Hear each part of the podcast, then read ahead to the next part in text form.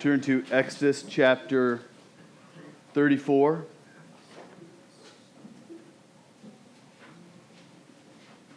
Starting at verse twenty-nine.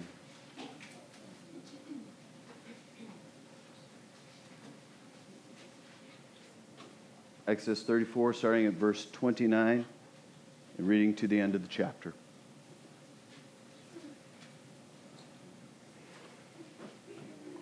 When Moses came down from Mount Sinai with the two tablets of the testimony in his hand, and as he came down from the mountain, Moses did not know that the skin of his face shone because he had been talking with God. Aaron and all the people of Israel saw Moses, and behold, the skin of his face shone, and they were afraid to come near him. But Moses called to him, to them, and Aaron and all the leaders of the congregation returned to him, and Moses talked with them. Afterwards, all the people of Israel came near, and he commanded them all that the Lord had spoken with him in Mount Sinai. And when Moses had finished speaking with them, he put a veil over his face. Whenever Moses went in before the Lord to speak with him, he would remove the veil until he came out. And when he came out and told the people of Israel what he was commanded, the people of Israel would see the face of Moses, that the skin of Moses was shining. And Moses would put the veil over his face again until he went in to speak with him. This is the word of the Lord. So a couple weeks ago, um, we worshiped at Camp Manitoba, and the purpose of our worshiping there was to kind of to be a presence as a church to uh, past summer staff folks, as past summer counselors were coming back for a reunion. And in that time, uh, if you had taken a moment or came early enough, you noticed that there were tables out kind of around the front, and in the on those tables were scores and scores of pictures.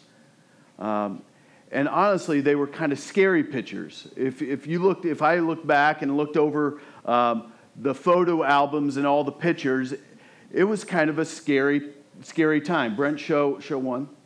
Yeah, I'm sure. Yeah, you see the six pack uh, and that hot chick next to me. That was before we knew God was going to be doing anything in our lives. In fact, we had a love-hate relationship at that time. But we were at the pool together at Camp Manitoba. And but there were more. Next, next picture. Take it off that one. Thank you. Pictures do something, right?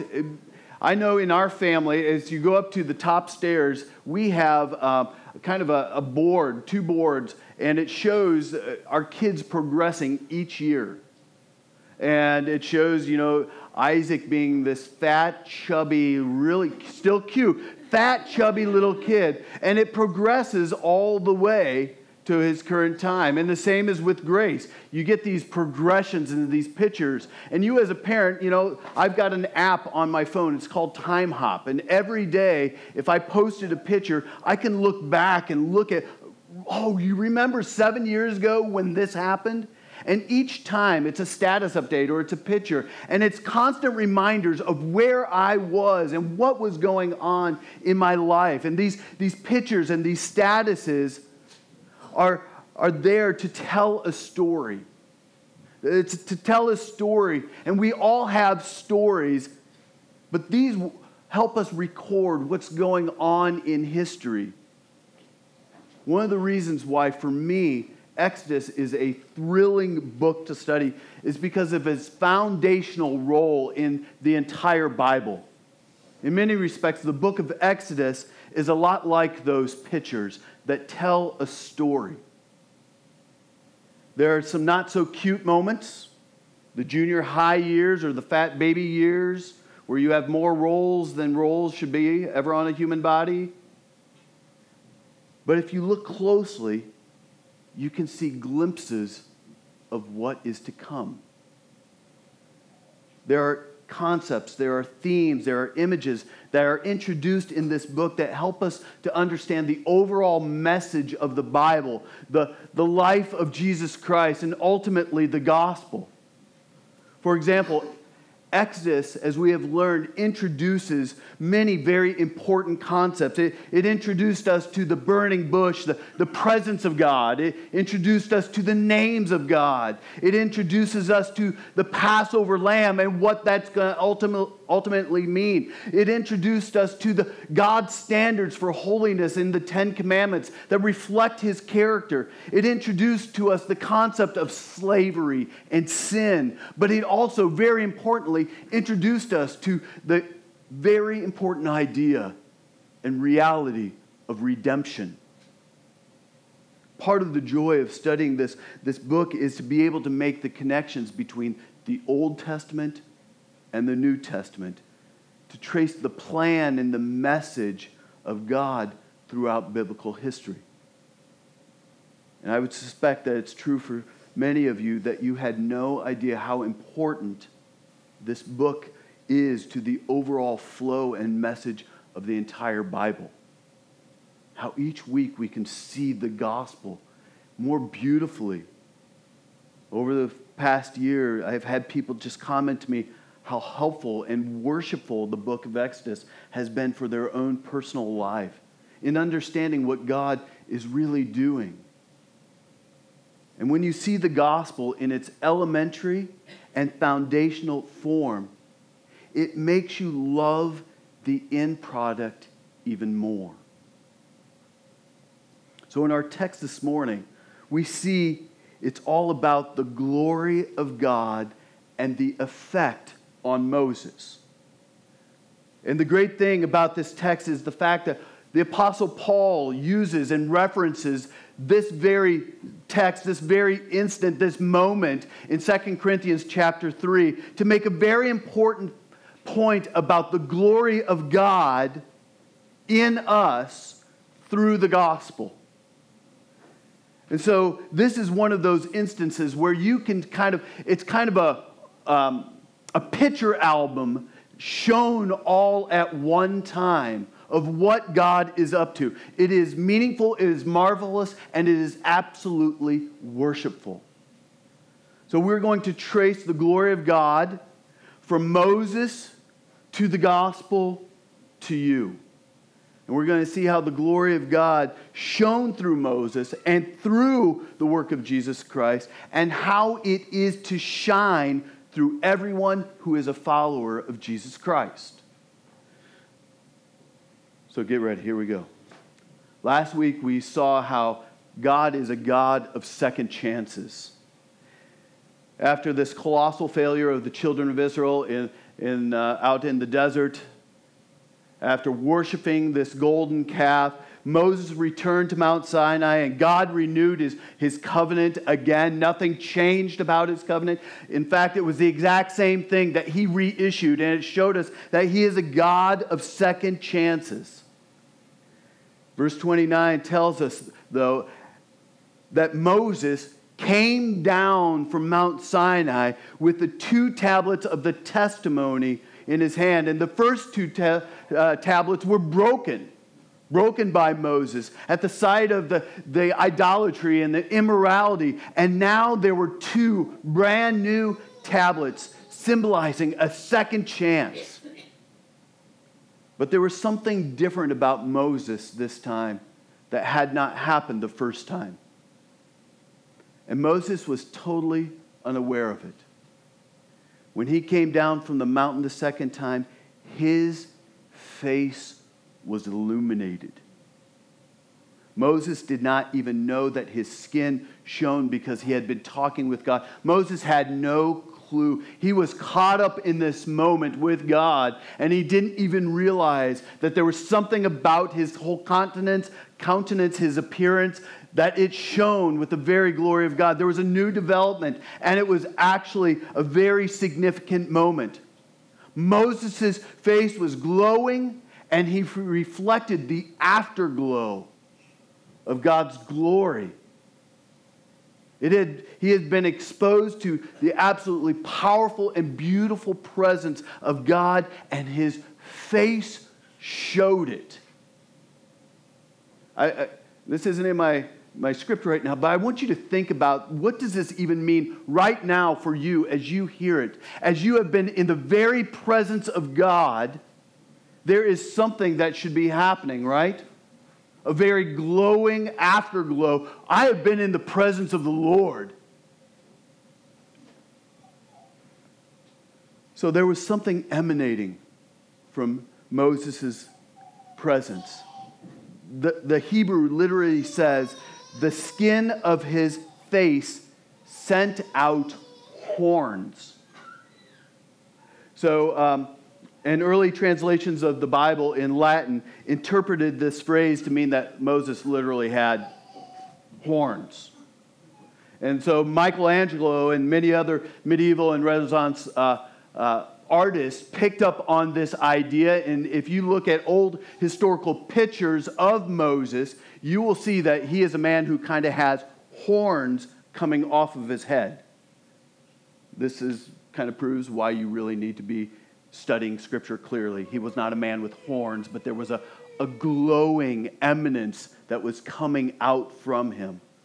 So the meaning of this is really quite simple, and there's something very different about Moses' face. His, his face was reflecting the glory of God, and it was absolutely clear to the people that he had been with God.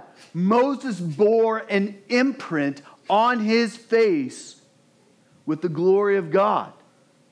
Moses' countenance even affected the people of Israel. According to verse thirty, they were terrified to even come near him.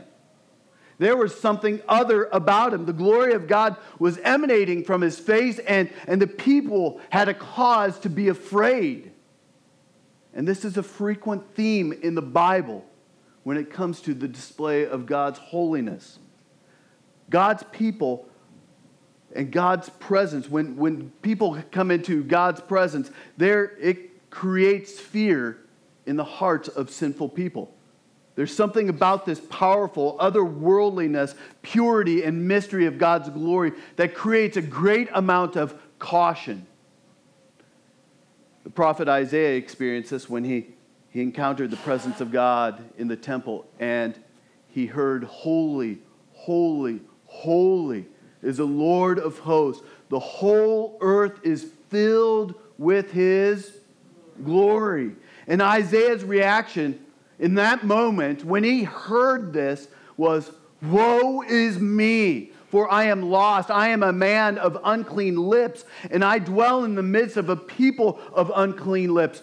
For my eyes have seen the King and the Lord of hosts." So there's even Isaiah, a biblical author, was writing, "Woe is me, stand back. I have, I'm experiencing God's glory, and I am a man of unclean lips and unclean hearts. God, don't strike me dead." The people were not out of line for their response. In fact, their reaction is part of God's design in this moment. Moses is going to be delivering God's word to his people. And the glory of God on his face serves to validate the message. It's a validation. It's a stamp saying, "I have been with God." Listen to verses thirty-one and thirty-two. "But Moses called to, to them, and Aaron and all the leaders of the congregation returned to him, and Moses talked with them. After, afterward, all the people of Israel came near, and what did he do? He commanded them all that the Lord had spoken with him in Mount Sinai."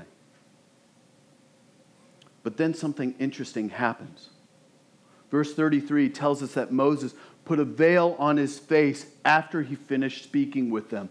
What's more, in verses thirty-four and thirty-five, it tells us that this practice continued even beyond Sinai. It was not a one-time thing, but it was a continual thing.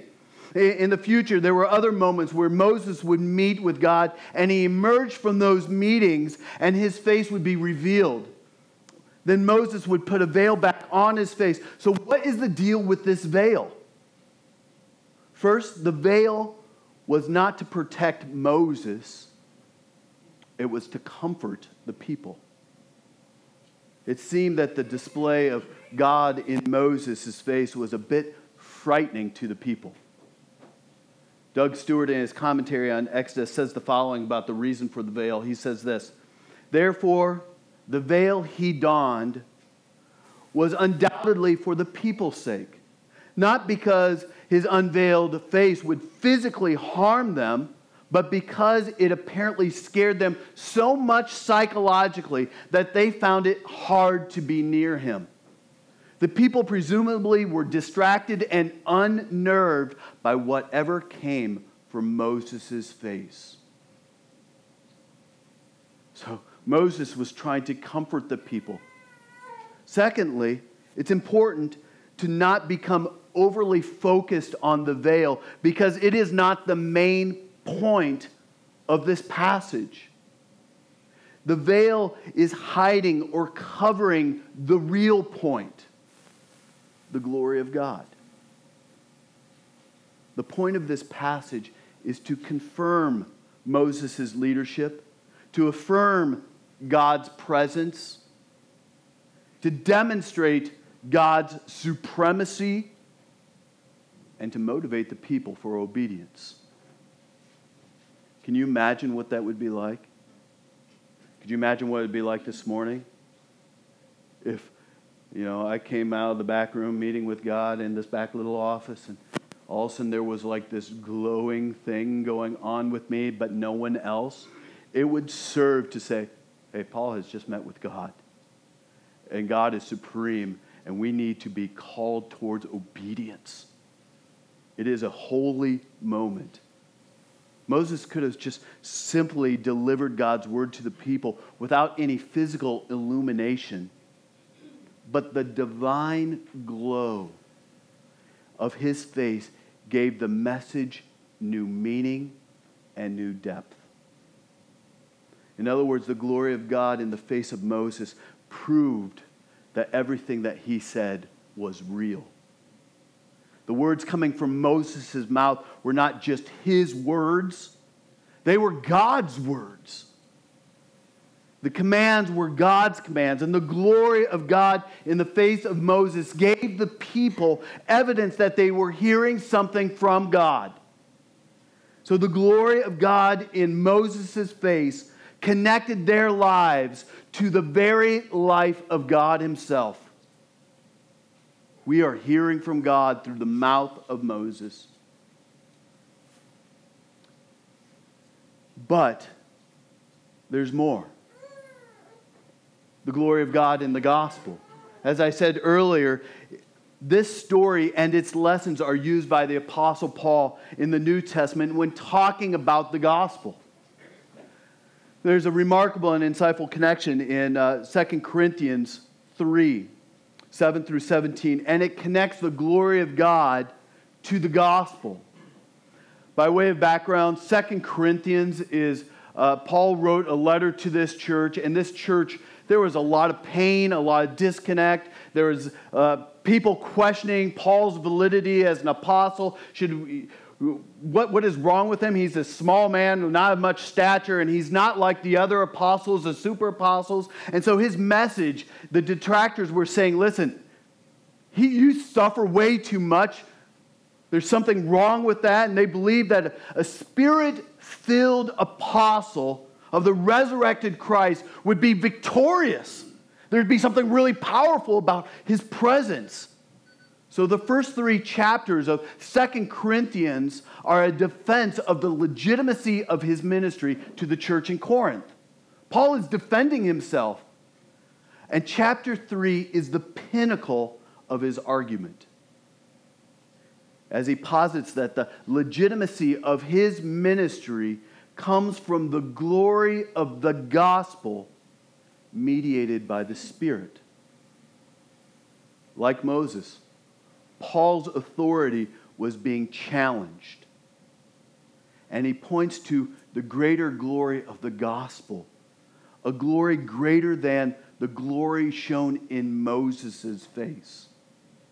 This is clearly stated in Second Corinthians three, seven through nine. Listen to this. Now, if the ministry of death, carved in letters on stone, came with such glory that the Israelites could not gaze at Moses' face because of its glory, which was being brought to an end, will not the ministry of the Spirit be even more glory? For if there was a ministry, for if there was glory in the ministry of condemnation, the ministry of righteousness must far exceed its glory. So Paul is using the glory expressed in uh, Exodus thirty-four as the basis for talking about the glory of the new covenant and the ministry of the Spirit. He, he identifies that there was glory in this ministry of condemnation, which refers to the display of God's character in giving out the law. And the Ten Commandments and all the derivative laws of the Old Testament reflect the very character of God. This is who I am, so this is who you must be. So there was glory in the book of the book of Exodus, but there is even greater glory in the new covenant, the New Testament, and the work of Jesus Christ. How so? Paul calls it the ministry of righteousness. And he highlights the fact that the law could never produce true righteousness. The rules, the regulations, the restrictions were all designed to send a very strong message or glory about God's righteousness and His holiness. There is none of us who have ever kept the Ten Commandments. The message came through loud and clear that no one, no one could keep the law. It revealed the righteousness of God and the unrighteousness of people. That is the way of the glory of God, why the glory of God in Moses was so frightening. The people were scared. It was a constant reminder to the people that God was not like them at all. There was something about His presence, His holiness, His purity. They communicated, we are not like Him. He is other.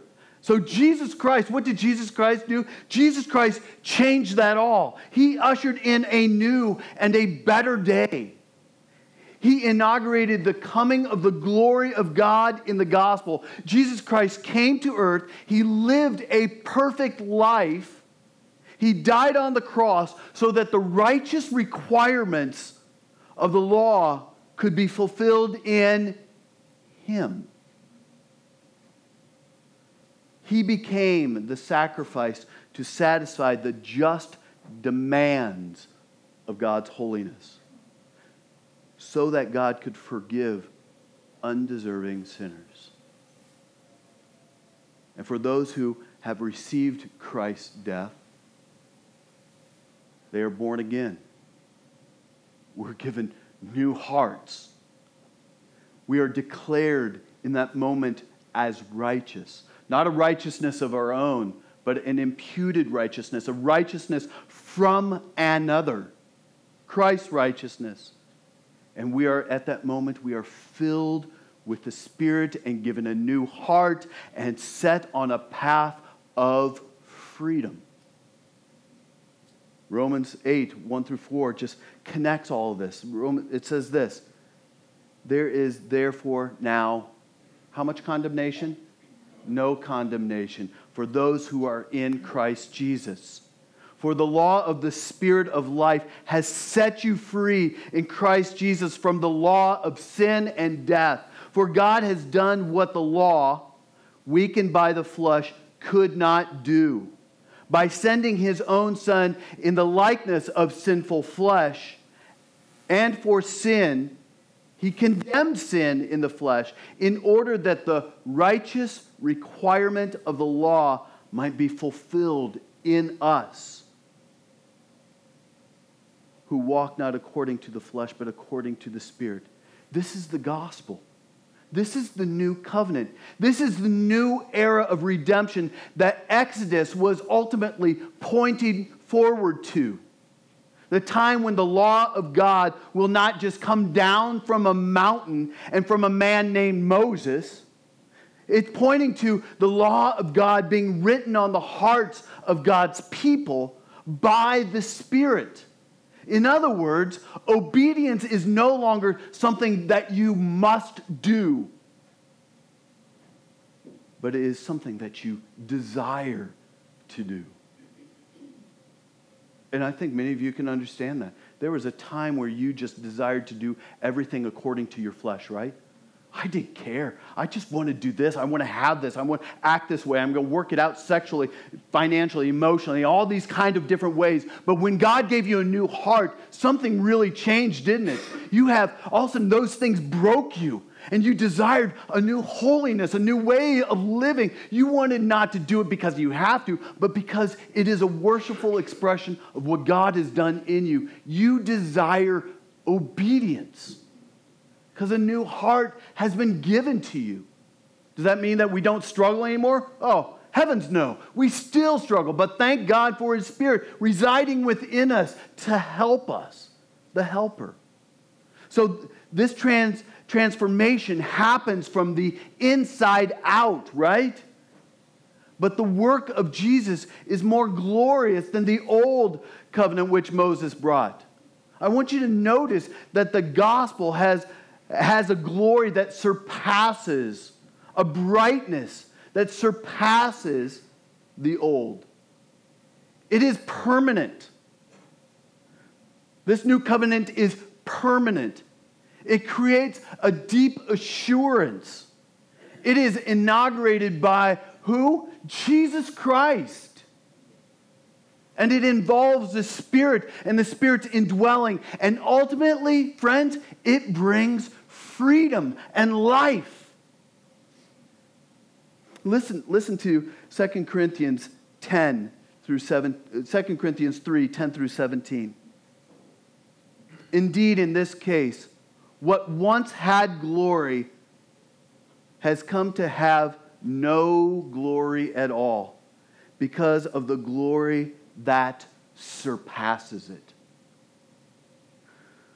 For if what had been, for if what was being brought to an end came with glory, much more will it, will what is permanent have glory. Since we have such a hope, we are very bold. Not like Moses, who would put a veil over his face so that the Israelites might not gaze at the outcome of what was being brought to an end. But their minds were hardened. For to this day, when they read the old covenant, that same veil remains unlifted, because only through Christ is it taken away. Yes, to this day, whenever Moses is read, a veil lies over their hearts. But when the when one turns to the Lord, the veil is what? Removed. When one turns to the Lord, the veil is removed. Now the Lord is the Spirit, and where the Spirit of the Lord is, there is freedom. Freedom. So the old covenant, the law, and Moses' message had glory connected to that. Hear that. There's something glorious about the law and the message there. The law was good. It was right. It was glorious. It revealed what God is like and what people are like. It's glorious. The law displayed the glory of God. But that is not, thank God, the whole story. In fact, Paul presses the veil metaphor even further, referring to not something that hides God's glory to, from sinful people, but to say that the people have a spiritual veil between themselves and God. Unbelievers have a spiritual veil between themselves and God. Verses fifteen says it very clearly. When Moses read, when Moses is read, in other words, those laws, that, that commandment is read, a veil lies over their hearts. But verse sixteen gives a solution. When one turns to the Lord, the veil is removed. So what does it mean? What does this mean? It means that when a person turns to Christ and looks to Him for forgiveness, he or she is born again and sees the kingdom of God. It is what it means. It means that when a person turns to Christ, he has spiritual eyesight, spiritual eyesight to see the glory of God.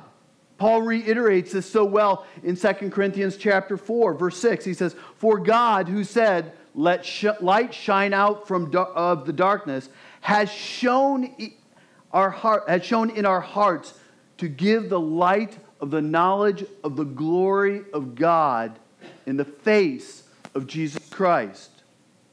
Let me read that again. "For God, who said, 'Let light shine out of darkness,' has shown in our hearts to give the light of the knowledge of the glory of God in the face of Jesus Christ." So Paul is not referring to seeing something actually physically right now, but he is referring to a supernatural moment when everything changes. Everything. When a person is regenerated or, or born again, a miracle happens in, in the heart, the soul, and the very essence of that person. We become to behold the glory of God in the good news of Jesus Christ, that He has died for my sins. We behold the beauty of God's glory in the gospel when we are rescued from slavery. Our ability We're, when we, we behold the glory of God in the gospel, when our, we recognize th- that we have an inability to keep God's law and our total impotence to do anything about it on our own. We behold the glory of God in the face of Jesus Christ when we are converted and come to Christ. We behold the glory of God when we are born again. Paul says that this glory in the gospel was what the glory of Moses in Exodus thirty-four is all about. There is a greater glory in the gospel. It produces hope, doesn't it? And the glory that brings freedom, that kind of a glory, is replaced, has replaced fear in our lives. But Paul is not finished. The glory of God in you. Second Corinthians three eighteen is one of my favorite verses because it provides just this beautiful vision and hope because of its practicality. Paul takes the idea of glory from Exodus thirty-four and he magnifies it through the gospel, and then he makes it very personal and he makes it very practical. Verse eighteen sings, sings with the beauty of God. And we, with what kind of faces? Unveiled faces.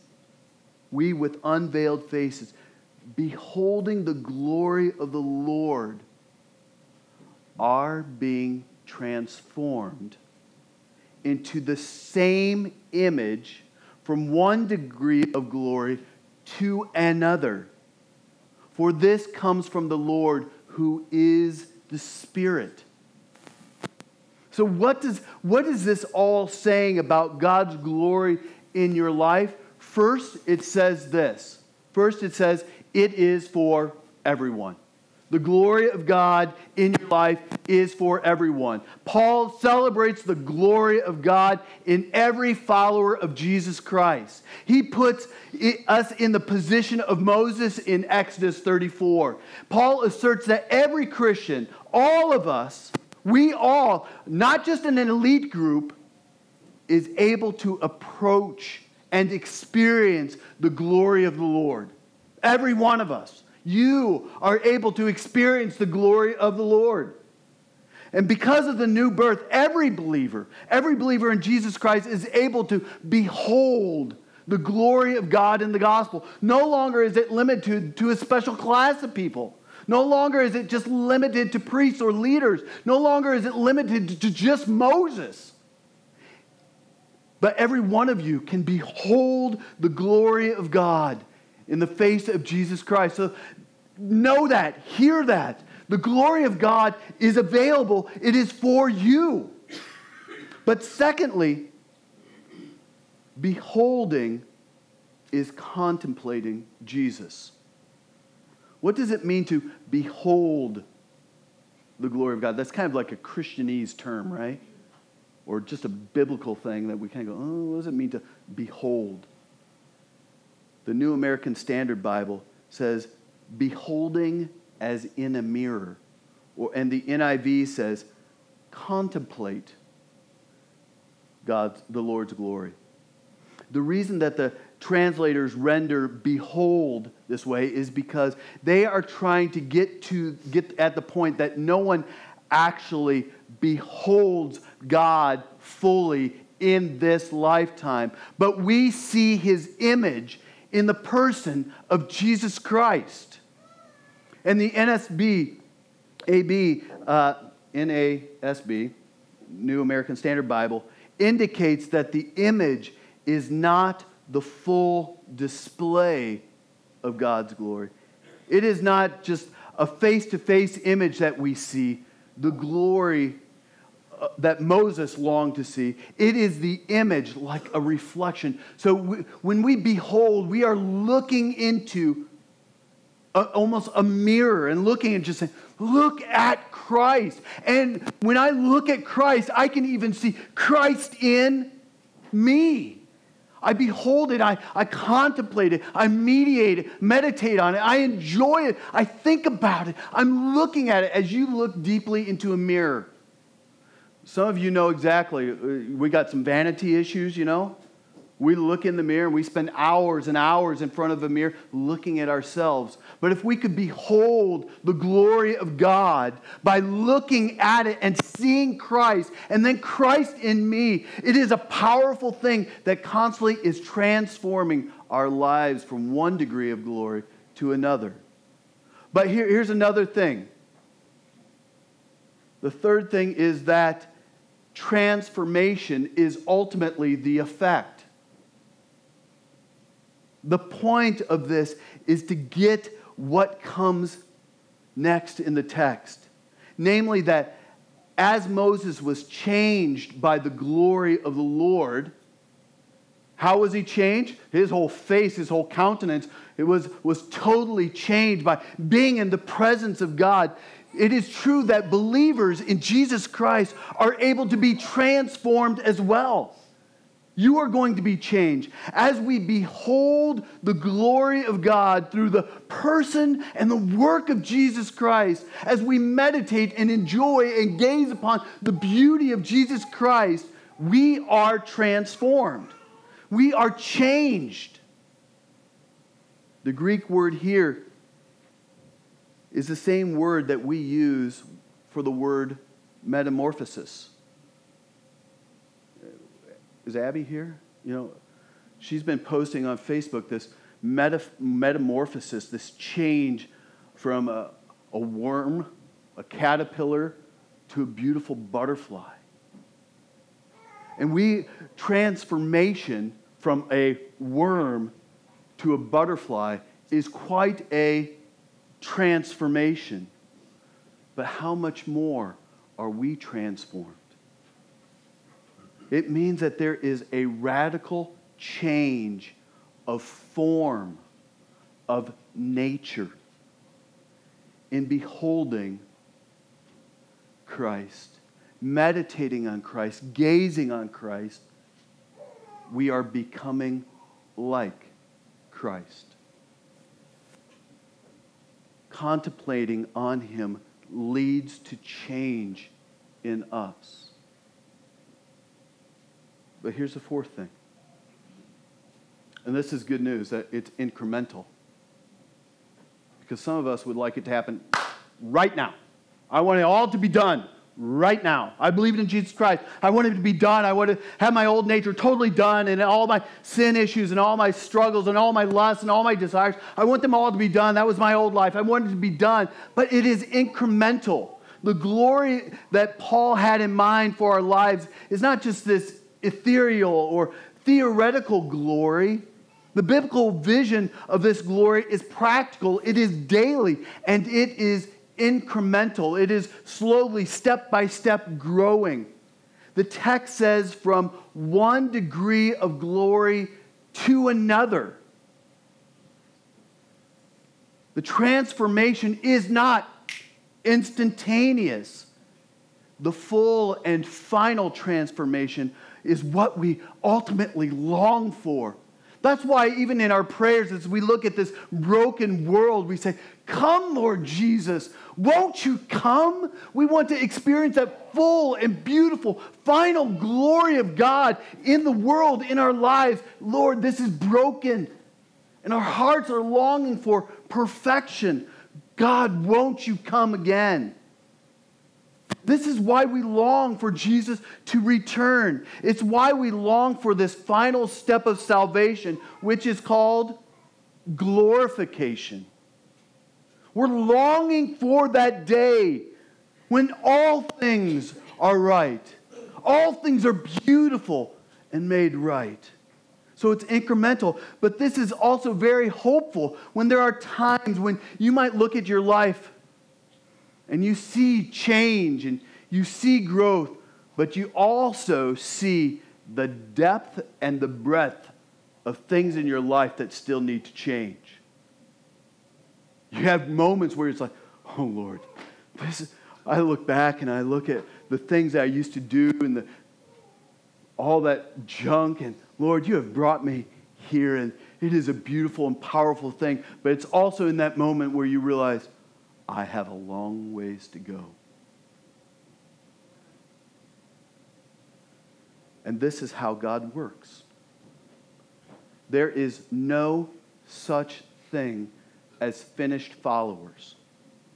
Period. And if you think you've arrived, you have deceived yourself. If you think you are better than another person, you have deceived yourself. You're not gazing deeply into the gospel, which reminds you of the glory of God in Jesus Christ, in the face of Jesus Christ, but also how far you have to go because you are being conformed to be conformed into the image of Christ.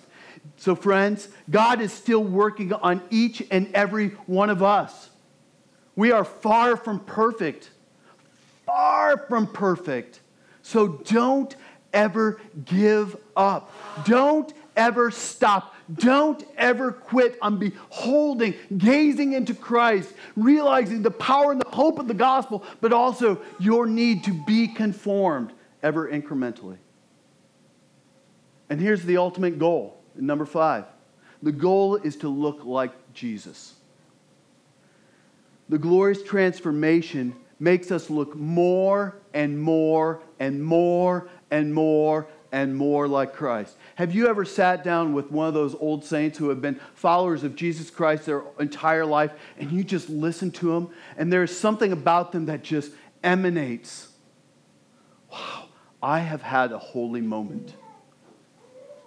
Because they have so walked with Christ Well, the reality is we are being transformed into the same image. God is making us to look like his son. We don't become his son. We look more and more and more like his son. And this is the goal and the drive for everything for those who follow after Jesus. That's, that's a goal of your life. Your goal for your life is not to have a perfect marriage, to have perfect children, to have a great four oh one, four oh three, whatever it is. It's not for great retirement. It's not to have a beautiful home and a great car. That's not the purpose of your life. The purpose of a follower of Jesus Christ is to become more like Jesus.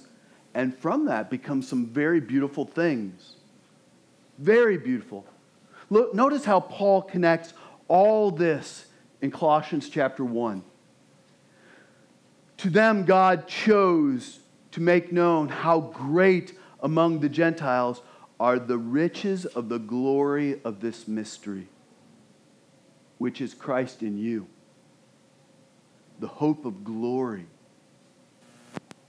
Him we proclaim, warning everyone and teaching everyone with all wisdom, that we might present everyone mature in Christ. If you've got children or you've grown up, which all of us have, you know there is a maturation process, right? So the goal is ultimately to look like Christ, who's the head of our church, our brother, to look more like him. But how does this all end? It ends, God does this by his Spirit. It concludes with a reminder that God is the one who is doing this work. And how is he doing it? He is doing it by the Spirit. In other words, there is something greater at work in you than you. Keep that in mind when you, when you struggle in your flesh and wanting to put to death this. You are probably doing it by your own strength. Well, the reality is, you're going to get to the point and say, this sucks. Because I can't change this. And you're right, you can't. The reality is, the most powerful thing is that Christ is working in you through his Spirit. God regenerates you. He changes you. He empowers you. He fills you. And he keeps you all the way to the very end. Are you involved? Are you active? Absolutely. You can quench the Spirit. You can grieve the Spirit. And you can hinder what God wants to do in your life. But hear this. In the end, what happens in you is an absolute miracle. It's a miracle. In seeing the glory of God in the person of Jesus Christ, you are really and truly changed. He grabs a hold of your heart of stone, filled with lust, filled with, you fill in your own blank, stubbornness, hatred, malice, sexual immorality. He takes that heart and he says, I'm taking that heart of stone and I'm going to replace it with a heart of flesh. It's a different kind of heart. So I'm going to implore you today to not wait another minute. Not wait another minute, not another day, to give your heart and your life to Christ. The reality is that God may be calling you today to turn from your sins and to put your faith in Jesus Christ. So I'm inviting you to be born again, to be changed so deeply, so profoundly, and so practically that it can be nothing but a miracle of God. Respond today to this good news that it's impossible for you to change apart from God saying, trust me. Put your whole life, everything in me, and I will change you. Trust me. And for those of you who have been born again, keep beholding. Keep transforming and changing as the Spirit is working deeply within you. Keep walking in the Spirit. Let me, like Paul from Second Thessalonians two, encourage you and charge you. Encourage you and charge you to walk in a manner worthy of God, who calls you into his own kingdom and glory. That's an encouragement and a charge. Walk in a manner worthy of God who calls you, calls you, because he's calling you this morning, who calls you to his own kingdom and glory. Amen? Let's pray.